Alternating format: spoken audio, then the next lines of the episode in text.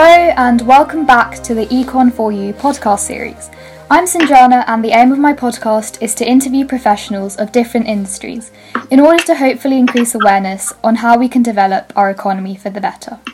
Give our Instagram at EFY Podcasts a follow and our Spotify for the chance to ask questions for future guest speakers. In today's episode, I'm delighted to introduce Professor William Lazonick, an economist and professor at the University of Massachusetts and author of several books. His work features studies on innovation as well as competition in the global economy. But today, we will be discussing his views on stock buybacks and why they could be the potential cause of wage stagnation and inequality. So, Professor Lazonick, I was wondering for our listeners if you could just briefly explain what a stock buyback is and where it originated. Okay. Uh, well, the type of, of stock buyback that I'm critical of is when uh, companies go into the open market, into the stock market, uh, and they have corporate cash, and they just tell the broker, buy back our own stock. Okay. Um, and uh, in almost all cases, when they do that, uh, the purpose is to create demand for their stock, uh, which in and of itself will uh, boost the stock price. Mm-hmm. Um, and um, but that might have some after effects because if uh, uh, uh, people are watching the momentum of the stock price and they see that the stock price is going up, there might then be more speculation on the price of that stock. Uh, if it's uh, known that a company is uh, constantly going in and buying back its stock, its stock price will likely be higher. Not because the company is doing anything innovative or doing anything that is actually contributing to uh, higher quality products, lower cost products, what companies should be doing, but just because it's manipulating it, its its stock price. Uh, there are other stock buybacks which are done through tender offers, where where sometimes a company, uh, someone builds a company or they control a company and they want to get stock off the market so they can control uh, the company without being on the stock market. That might work out well or might not. But that's the, the type of stock buyback that I've become critical of, and my work is known for being critical of, is is uh, just use of corporate cash uh, in this way that I described to buy stock on the open open market, manipulate the stock price.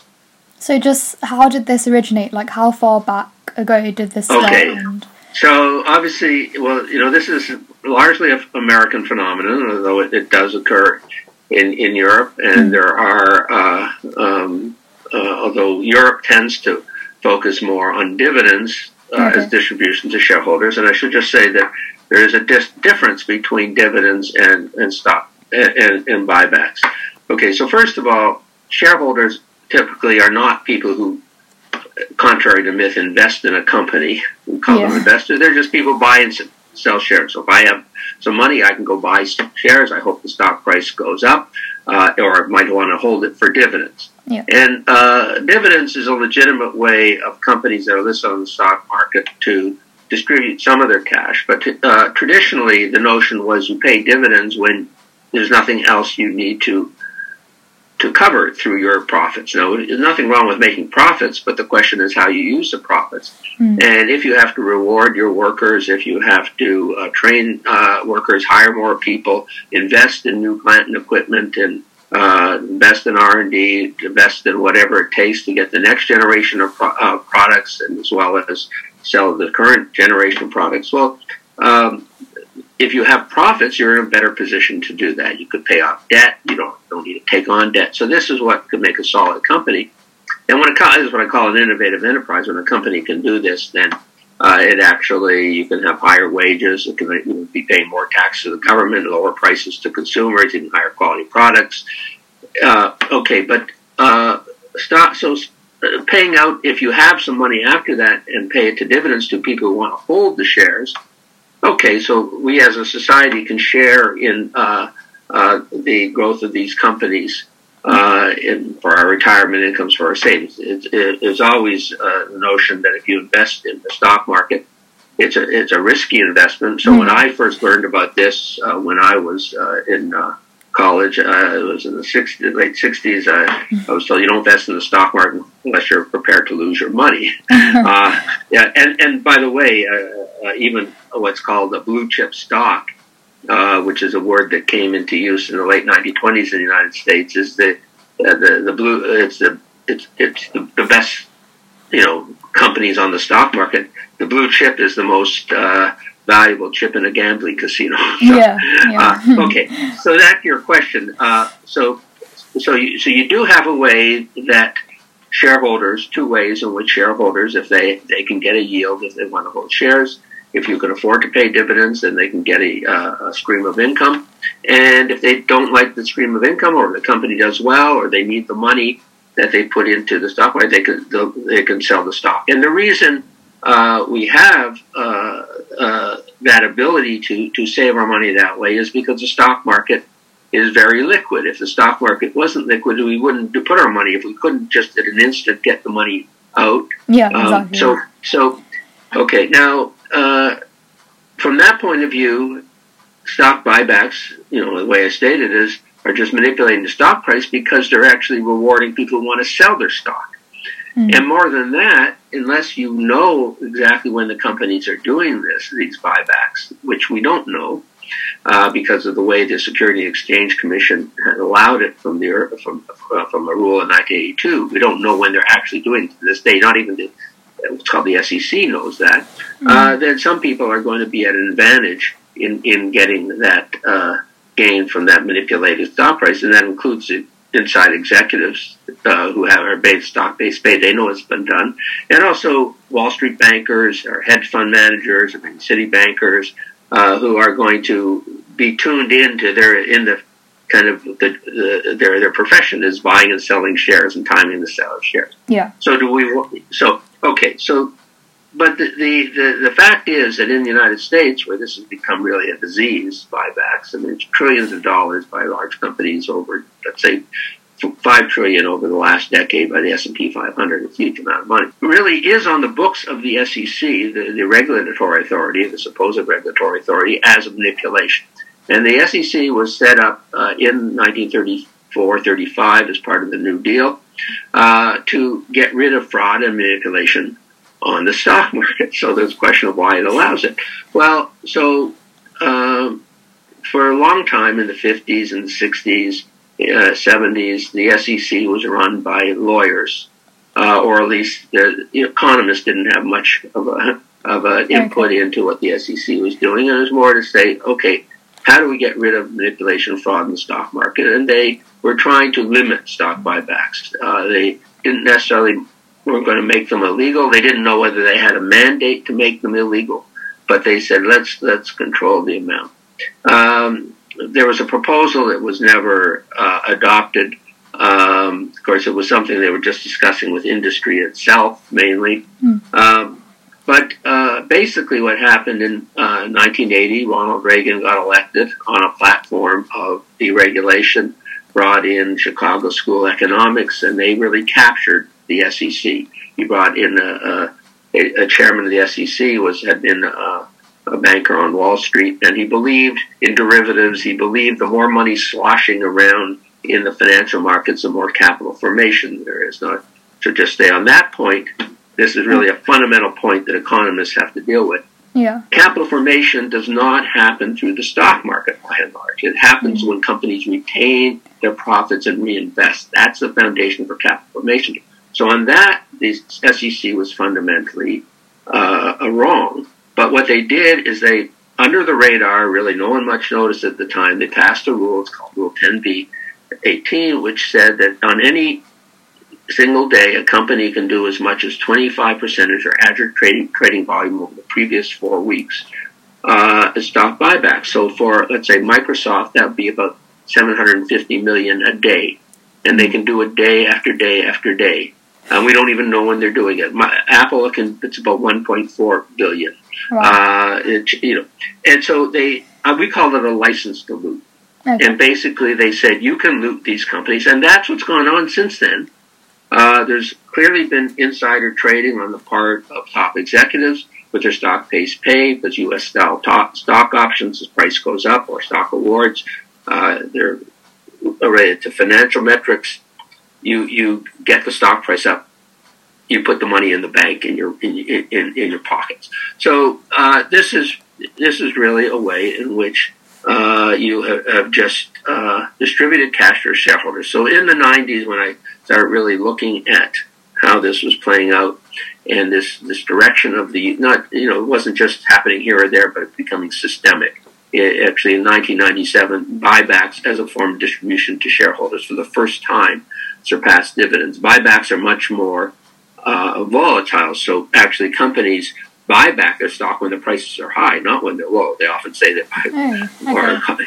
so so so it became a problem, and I I uh, coined uh, the, the, the distinction between a company that retains its profits and reinvests in, in its people and its uh, products, uh, retain and reinvest versus downsize and distribute company that downsize the labor force, push down wages, also price gouges, avoids taxes, try to get profits up by any means, and then distributes all that cash to so, shareholders. So, do you think that policies made by the government are making firms more likely to do this? So, like during Reagan's time, the tax cuts, the Trump administration's tax cuts. Yeah. Do you think yeah, that yeah, well, they yeah, well, they firms... played into this, and yeah. uh, and when you had uh, what is called the Republican tax cuts, the yeah. Trump tax cuts of December 2017, everybody knew that the companies would use this mainly to do buybacks. And sure enough, in 2018, they did, uh, S&P 500 did over 800 billion in buybacks. They had done the previous record being about 600 billion uh, a couple years before, and in 2007, just before the financial crisis. Everybody knew this, except uh, if you thought that the stock market and just doing buybacks was the greatest thing ever, you said, great, you know. And and the view is, and this is it's not just Republicans. I would say uh, a lot of even progressive uh, Democrats in the U.S. or progressive economists who don't understand how the stock market works and don't understand firms, frankly. Mm. Uh, they think that all this money whizzing around through the financial markets actually funds capital formation. it's wrong. First of all, there is no shortage of money, capital. it's all that's part of the problem. That's what we see uh, that uh, if you go sorry, back um, to sorry, days, sorry, Mr. Lazonick. Um, I lost you. Could you go back two sentences? The Wi-Fi stopped. Yeah. Okay. So so companies are, uh, uh, you know, they're distributing all this cash. Yeah. And the, the argument is often made, oh, the company go, it goes somewhere, it's being reallocated in the economy to better alternative uses. Well, economists don't have any notion because they don't have a theory of innovative enterprise mm-hmm. of what those better alternative uses are, first of all. And they're not. They're going into the hands of the richest people. Mm-hmm. And so, lo and behold, we have this concentration of income at the top, stagnation of wages, uh, insecure employment, even sagging productivity. Many companies that do this lose competitive advantage on global global product markets.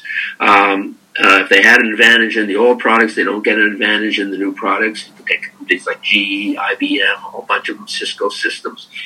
And uh, uh, so this is something that should be stopped.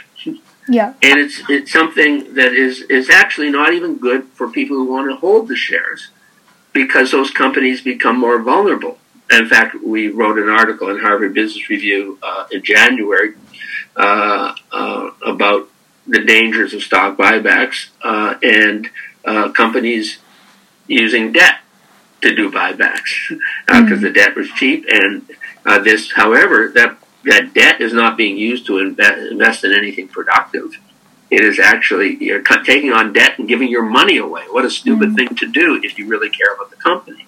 So this this is the problem, and it's fortunately uh, some uh, since I published an article about six years ago in Harvard Business Review called "Profits Without Prosperity: Stock Buybacks." Yeah, I've had, I've had read of it. Yeah, and, and leave most Americans worse off. Yeah, uh, it's gotten a lot of attention among uh, uh, uh Democrats. Uh, Joe Biden paid a lot of attention to it. I, I talked to him about five years uh, five years ago, not recently. Oh, okay. I think right now he came out yesterday. I should say, uh, of course, he's the presidential candidate for the Democrats, yeah. uh, saying that he was going to put an end to the era of shareholder value. But all okay. they talked about was taxes. They, they should have said ban buybacks. Now I think they have a problem. Um, uh, the Democrats and the people advising Biden right now, uh, which I'm not, uh, is that uh, I hope he gets, gets elected, but uh, mm-hmm uh, they have a problem because the, the stock market is soaring. Yeah. In uh, in this time when it's uh, you know people are suffering. I mean, the U.S. is a total mess, uh, and uh, it's clearly a problem.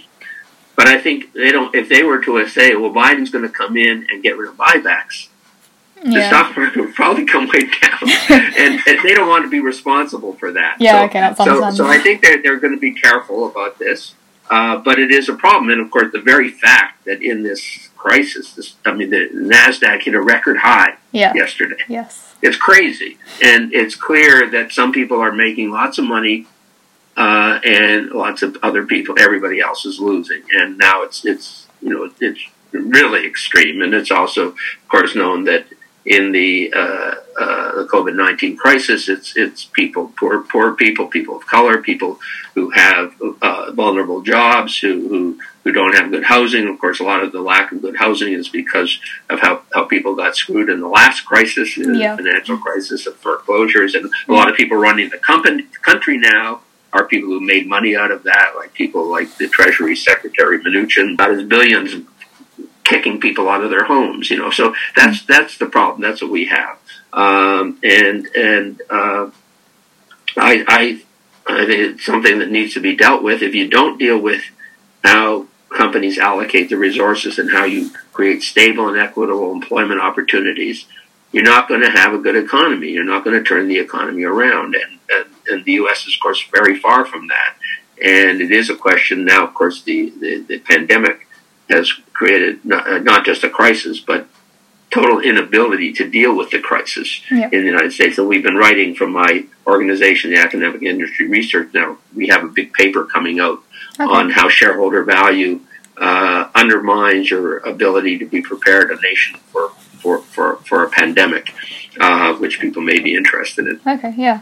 Um, it's it's easy to see why policy changes um, are going to be difficult because, um, like you mentioned with Joe Biden, it's difficult to just cancel share buybacks altogether. So, do you have any other possible solutions for encouraging firms to value their corporate social responsibility and actually reinvest? So, maybe are there examples of existing firms that um, prefer reinvesting and have done well in maximizing Yeah. consumer Okay, well, so, so first of all, uh, there are congressional proposals that have, uh, uh, you know, people uh, working for senators who've read our research and and uh, not as others, but well, some of it's directly inspired by the research my group has done Yeah. uh, to try to deal with this. So uh, there's a senator uh, from Wisconsin, Tammy Baldwin, Okay. and uh, in, in 2018 and then 2019, and is sitting in, in Congress on the book. You know, it's it's legislation that nothing's happening with, but it's called the Reward Work Act, and uh, it uh, would rescind this rule of uh, 1982. Uh, because it's actually was nothing that it was ever even vetted by the U.S. Congress. It was just a rule of five commissioners of the SEC, and actually, one of the commissioners uh, was against it, but he went along with majority. And he, interestingly enough, was a Republican who was a Nixon appointee. Oh, okay. the, the guy who was against it. so, so, but it was totally under the radar. It's, it's not even in the history of the of the SEC that this this this rule was there. And, and most people weren't aware of it until our research started. You know, there was a few academics talking about it, but uh, start critically started started talking about it critically. So, so there is that. There's uh, Elizabeth Warren's Accountable Capitalism Act, which Okay. which uh, she first put forward in August of uh, 2018, and I had some input into into the, some of the language of that, and uh, that uh, uh, doesn't take on buybacks directly, but it it, uh, um, it calls for a new charter, a, national charter of, of, of the biggest corporations. Right now, they're they're chartered at the state level. But the important thing in both the Reward Work Act and the Accountable Capitalism Act is that it would put a German-style kind of uh, co-determination system, at least of putting work, workers on boards. Although it wouldn't really necessarily be a German system because having work it's more than just having workers on boards. Uh, the system works in Germany because you have works councils and you have people who are in the unions who are highly knowledgeable about how companies run, and that could be a problem. That would be a problem if you all of a sudden just said, okay, uh, in Tammy Baldwin's uh, legislation, uh, would have a third of all publicly listed companies, a third would be representing uh, employees. I'm not so sure that they would have the insight or the education or at least and even the uh, kind of uh, resolve to say get rid of buybacks. You know, I mean, it's a, it's a, and and this is partly a problem uh, of the economics profession.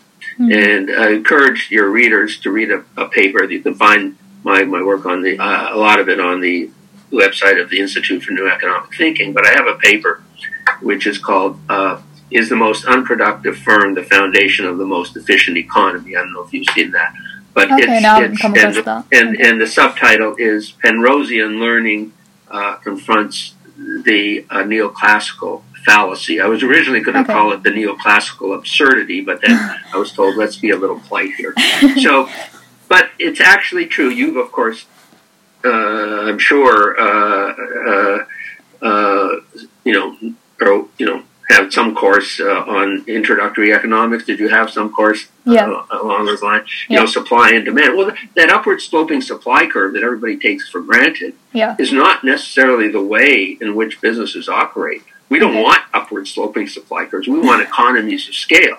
And and in fact, economies of scale often come not because you invest in a lot of plant and equipment, but you invest in organizations of people, mm. and they're like fixed costs and and they're learning how to do things that other firms can't do. Yeah. And then you get because you have a higher quality product when you're successful, which is always certain, you can you can drive down those unit costs. Yeah. And get economy of scale. Now, what I show in that paper is that the textbooks that are used in virtually around the world and have since, since 1948, since Paul Samuelson came out with his economics textbook, yeah. which is the model for all the modern textbooks. He actually argued in that book uh, that uh, the most unproductive firm is the foundation of the most efficient economy. Uh, okay, because it, you know, it's perfect competition. Mm. There's this notion of perfect competition, which, which is just there's so many firms that every firm individually can sell at much of the one giving price, given, given price. So what? Mm. Uh, but the more for the smaller the firms are, uh, the more firms are competing, the more perfect the competition, and mm. everything else is imperfect.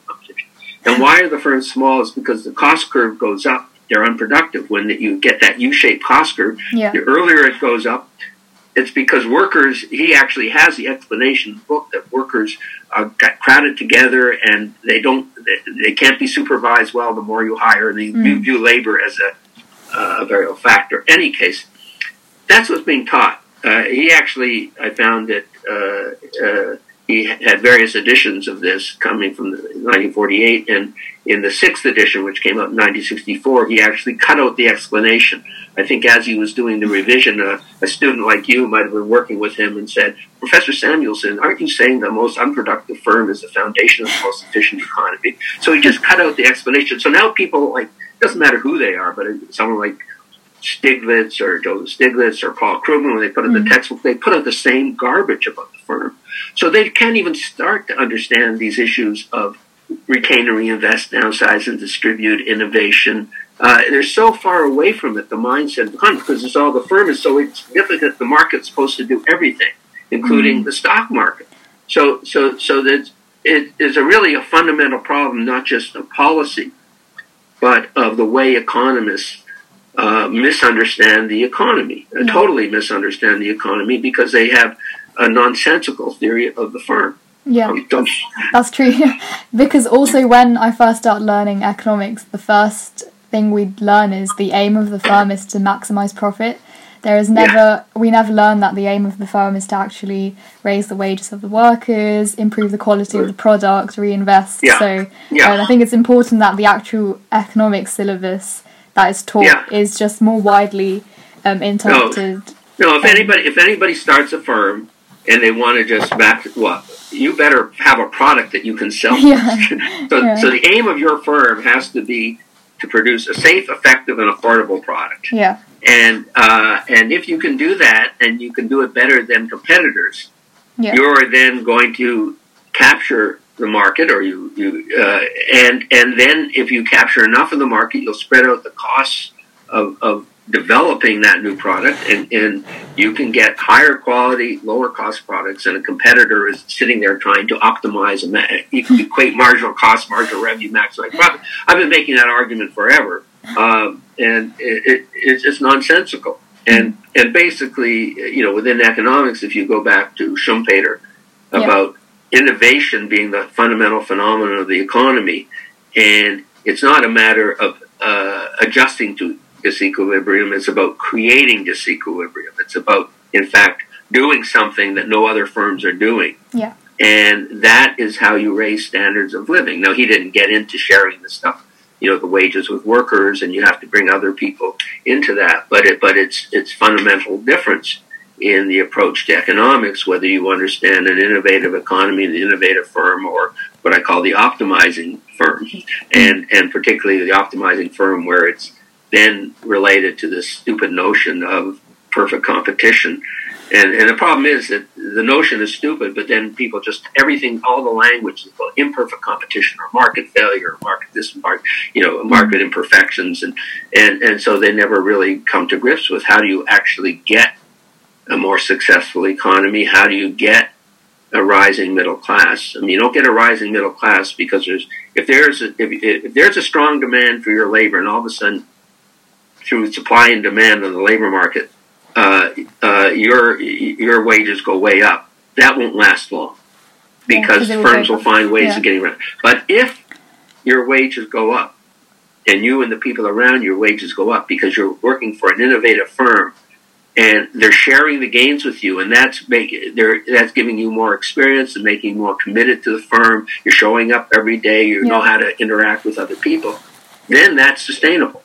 Mm. That's how we get a strong uh, middle class. So it's not simply a matter of the firm being socially responsible or being uh, being being uh, you know treating its workers well.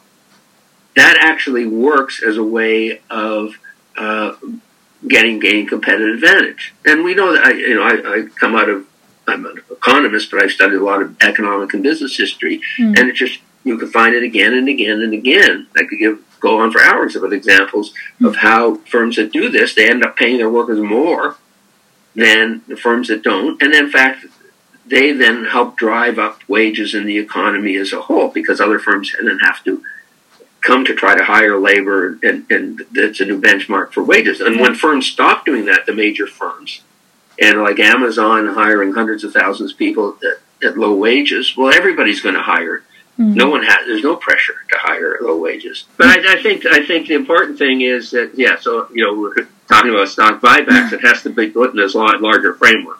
Okay, if you just yeah. say, "Oh, there's this phenomenon," well, it may be good, it may not be good.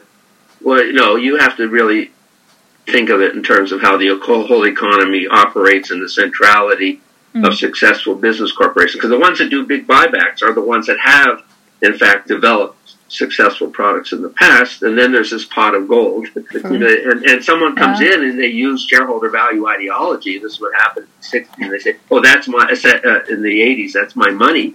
Yeah. Uh, and they just they just robbed robbed people of, of that money, and this is going on. I mean, there's the uh, the three largest corporate looters in corporate history now.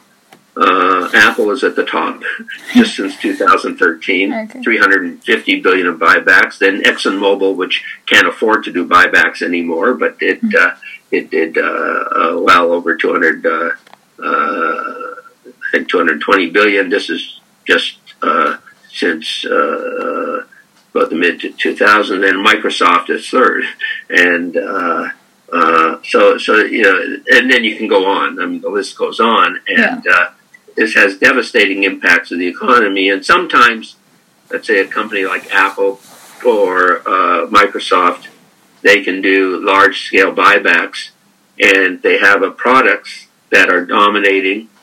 Uh, and so I call that in between retain and reinvest and downsize and distribute, dominate and distribute. that, that, that these are the companies that can do it and often it can go on for a decade or two. But meanwhile, they aren't investing in the technology of the yeah. future and the society of which they're a part, in this case, the United States, are not investing in the technology of the future. Speaking speaking of Apple, um, do you think um, Huawei, the competitor, um, they seem to be investing more in research and development and trying to improve their products rather than just creating a load of new phones. So, do you think Yeah. in the end they will switch to herd behavior and end up um, end up resorting to share buybacks, or do you think that Well, they could overtake well, Apple in terms Yeah, of well, so so Huawei would have to take a big step before they even could think about doing that because they're not listed on the stock market. okay, yeah, uh, so so they, they, they were set up, and this is a source of competitive advantage Yeah. for that company. Uh, it's founded in 1987, uh, and in the early 90s, they uh, decided that to attract uh, scientists and engineers who were mainly being employed by the, the government in China uh, at a time when there were some say 200 competitors trying to develop indigenous switches for the Chinese telecommunication system. So Huawei was not a government controlled company. It was not something, a national champion. It was just out there competing. And they decided uh, to uh, have a uh, employee ownership uh, system and a way of, of rewarding workers.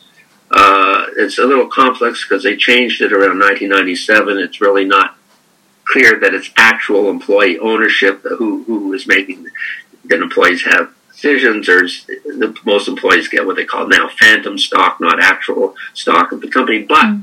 The fact is, the company is not listed on the stock market. okay, So yeah. uh, it, it doesn't have. There's no temptation to uh, try to manipulate it, it, its stock price, and so it is a. It is definitely a retain and reinvest company, and uh, we actually have a paper that I have to just find some time over the next month or two to finish with a colleague of mine in Paris, Greg Carpenter, called "Is Cisco? Why isn't Cisco Huawei?" Because it's actually Cisco. Huawei's main uh, business is is telecommunications Hmm. infrastructure equipment, and that is actually the most sophisticated part of the whole, you know, uh, technology of uh, of uh, uh, of of telecommunications, and uh, and Cisco was the one company, American company, that should have been able to be a leader in 5G, and and, and it stopped investing in.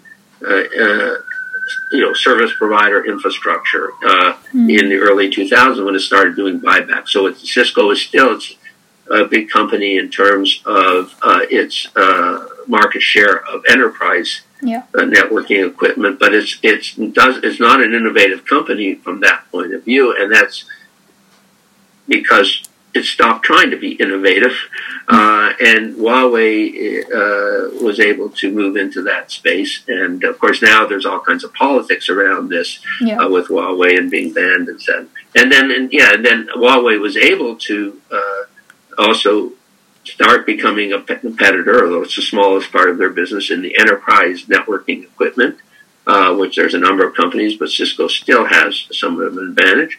And uh, then there is, uh, you know, of course, devices, watches, and uh, that's something that Huawei uh, was able to move into. Of course, Samsung is, is actually the world leader in that Yeah. uh, in terms of vol- uh, volume, uh, sales volume. Uh, uh, but but uh, and it's hard to say because of this this uh, ban that the Trump administration has put on selling components to Huawei. Uh, uh, I think in the end it will it will be to Huawei's benefit and to the great Okay. uh, you know, it, it, will, it will further drive the nail in the coffin for for U.S. firms because the interaction with China for around technology and components trade is so important, and, and they should be trying to compete rather than just trying to exclude. That's and uh, Huawei will find ways to, to, to compete with this. For one thing, it has a spin-off called Hi, uh, HiSilicon, which is one of the, the, the, world's greatest, uh, you know, leading uh, chip design companies. Um, so it's it's uh, but uh, uh, yeah, China China is is there. Uh, uh, you know, companies retaining and investing, and so companies that do that around the world. Yeah. We can show we can show industry after industry the companies that retain and reinvest are the leaders. The pharmaceutical industry, and you don't often see it right away because the companies that are doing all these buybacks are ones that have been innovative in the past. They're often able to, through merger and acquisition, get a hold of other innovative companies, but then they just milk them dry. Mm. And so, unless you're really looking carefully at what's going on in these companies, you don't see the extent to which they're kind of just uh, devouring themselves with the buybacks, which is basically what they're doing. Okay. So we, we do a lot of a lot of research at, at, at the company level, and and and sometimes you only see ten years later, twenty even twenty years later, that the company, when it should have been making making these being investments, was just manipulating the stock price, but it had a, such an entrenched market position mm. uh, that it was able to continue to sell its products until until it couldn't, until it yeah. uh, you know went bankrupt. yeah. Okay, thank you. Because before we had this discussion, I had absolutely no idea how big of an impact share buybacks could have. Because um, I always read in the news about how executives were pri- weren't prioritizing um, the distribution of the money properly. But um, I think the discussions really helped me um, understand this yeah. better. Well, let me just I'll, I'll so, give you just one example of okay, this. Yeah. I've written and people can look at. Uh, if they search on the uh, Institute for New Economic Thinking on sure. under my name, they'll see a lot of articles on this. Uh, but uh, Apple, which I said since 2013 has become the biggest repurchaser of stock. I think the main reason it's doing that is afraid of what they now call hedge fund activists uh, mm. coming and uh, uh, taking control of the company. But in the end, they're just giving away, you know, 350 uh, billion or something like that since uh, 2013. That's through last March. So uh, uh that is, uh, uh, first of all, the most in, in, history. It's been as much as 73 billion in one year. I mean, that's oh, two years ago, and they could have taken that money and they could have invested in, in let's say, green technology. Mm-hmm. Now there are only seven people on the board of Apple. And one of them is Al Gore. Now, what is Al Gore known for, uh, as well as being former president of the United States? is you know a big leading advocate uh, of dealing with climate change. So in 2006, he has his Oscar-winning uh, uh, um, documentary "Inconvenient Truth." Well, he became an Apple board member in 2003. Apple was not doing buybacks then; they were retaining and investing under Steve mm, Jobs. Yeah. But since 2013, they've been doing them more than anybody. But he doesn't say anything about this. So, so why not? You know, why didn't he argue, or did he? And was he overruled? You know, let's go and take people and money. We don't need to be the same company, but we can invest in you know this billion, hundreds of billions of dollars. Okay, the uh, the big, the third biggest investor uh, in Apple right now is well known guy named Warren Buffett. It's actually the money of his company, uh, Berkshire Hathaway, which which grew to be huge mm-hmm. by actually protecting the company that, that are part of it from the stock market. So he doesn't pay dividends. He has until recently done, done buybacks, okay. and he's grown to be one of the richest people in the world. So he had to do something with Berkshire Hathaway's money because he controls the company. So he has about thirty six billion dollars uh, uh, that he bought in of Apple stock. No, he did not give a single penny to Apple in doing that. He just bought this on the market. But he, uh, as of March 31st of this year, uh, that stock was bought between uh, January of 2016 and September 2018. If he had sold it all, he would have made a neat $30 billion, wow. giving absolutely nothing to Apple. So this is how the rich get richer. Okay. Now, we don't know. He may have sold some of it. We won't know until the, the report comes out. Uh, but okay, uh, uh, n- there wasn't a single cent that went to Apple. Apple had they, when they started this all these buybacks in 2013, and, and they called it their capital return program. Now, I wrote an article on the INET website a couple of years ago, and that how can they return capital to people who never gave them anything? Because the only time Apple had ever raised any money on the public stock market was in 1980 in its IPO with 97 million dollars. wow. And even Steve Jobs, who held some of the stock after that, sold it all, it all when he let, when he was pushed out in 95. Mm. So who are you returning money to? Yeah, and interestingly enough, uh, when we were we were just we were reviewing this in an article we've just written, uh, they've stopped uh, using that term on their website. So I don't know if they read my article, but they're still doing it. So the, here's the thing that uh, and just end with this, is that last uh, August, Apple was one of 181 companies. The CEO of, of Apple, Tim Cook, was one of people who signed a uh, uh, a statement by the Business Roundtable. It's, it's it's it's a group of executives who kind Okay. of was formed in the, in the late 1970s, uh, who had since 1997 that group had said that shareholder value was the main purpose of the company. So they came up with a new statement that said, no, uh, we value uh, workers and communities and uh, product uh, customers and um, and suppliers, and then and long term shareholder value. So you think, okay, they're going to say get rid of buybacks. They didn't exactly do that. Now the reason they came out with that statement, uh, one reason is I think they were afraid that Elizabeth Warren might become the presidential candidate and institute her, uh, you know, her accountable capitalism program. So they wanted to try to preempt it. But I, it was quite clear they weren't going to do anything. But Apple was one of the signatories.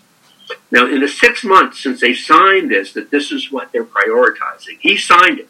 His name is there, Tim Cook. Okay. They did $38 billion in buybacks in half a year. Wow. Okay. Now, uh, on the website of the Business Roundtable, we just looked uh, two weeks ago. We said, okay, what have they done in the crisis? You know, they're they're supposed to be, you know, uh, well, what they've done in the crisis is they, they, they, they've sent two letters to the government asking for bailouts of companies. Then they display what the companies themselves say they're doing. So most of the companies are just doing stuff they would have done anyway. But Apple actually sticks out a little bit Okay. because it actually uh, in early June uh, came up with a, a program, $100 million for a racial equality and justice initiative, they call it. And they, Okay, they that's put it out there. Okay, so that's, that's a lot of money, Yeah. but that 100 million is one quarter of 1% of what they spent on buybacks in just six months after signing this statement contract, that that uh, that shareholder primacy was no longer the objective, prime objective of the company. So it's totally hypocritical, totally hypocritical.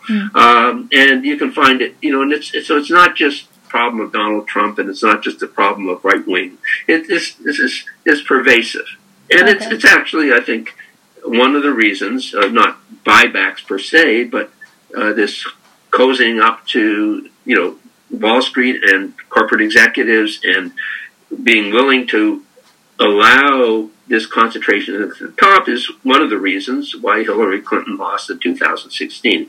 I think people rightly felt that you know even if they didn't understand everything that was going on that that it was the same old same old stuff you know Yeah. and hopefully it'll be different this time uh. Of course, we're in a totally different situation now because more more awareness of these issues, and uh, of course, uh, the U.S. economy and society is right now a total disaster. Um, Yeah. U- UK is doing a little better, but Slightly. yeah. yeah. Okay. Yeah. Thank you very much for your time, um, Okay. Professor. I think it's really crucial to understand just how much all this wealth is accumulated to the top percent, and I'm sure the my listeners will have a look at um, your papers that you've suggested. Yeah, So, yeah, it'd be great. Yeah. Thank you okay, for well, it's taking the great time. talking with you, and I uh, hope to talk with you in the future. yeah. Good luck. Thank okay, you. good. All So that brings us to the end of today's podcast. I hope you have enjoyed listening to our guest speaker today. Be sure to follow the Instagram at EFY Podcast, and I hope you enjoyed listening to our discussion.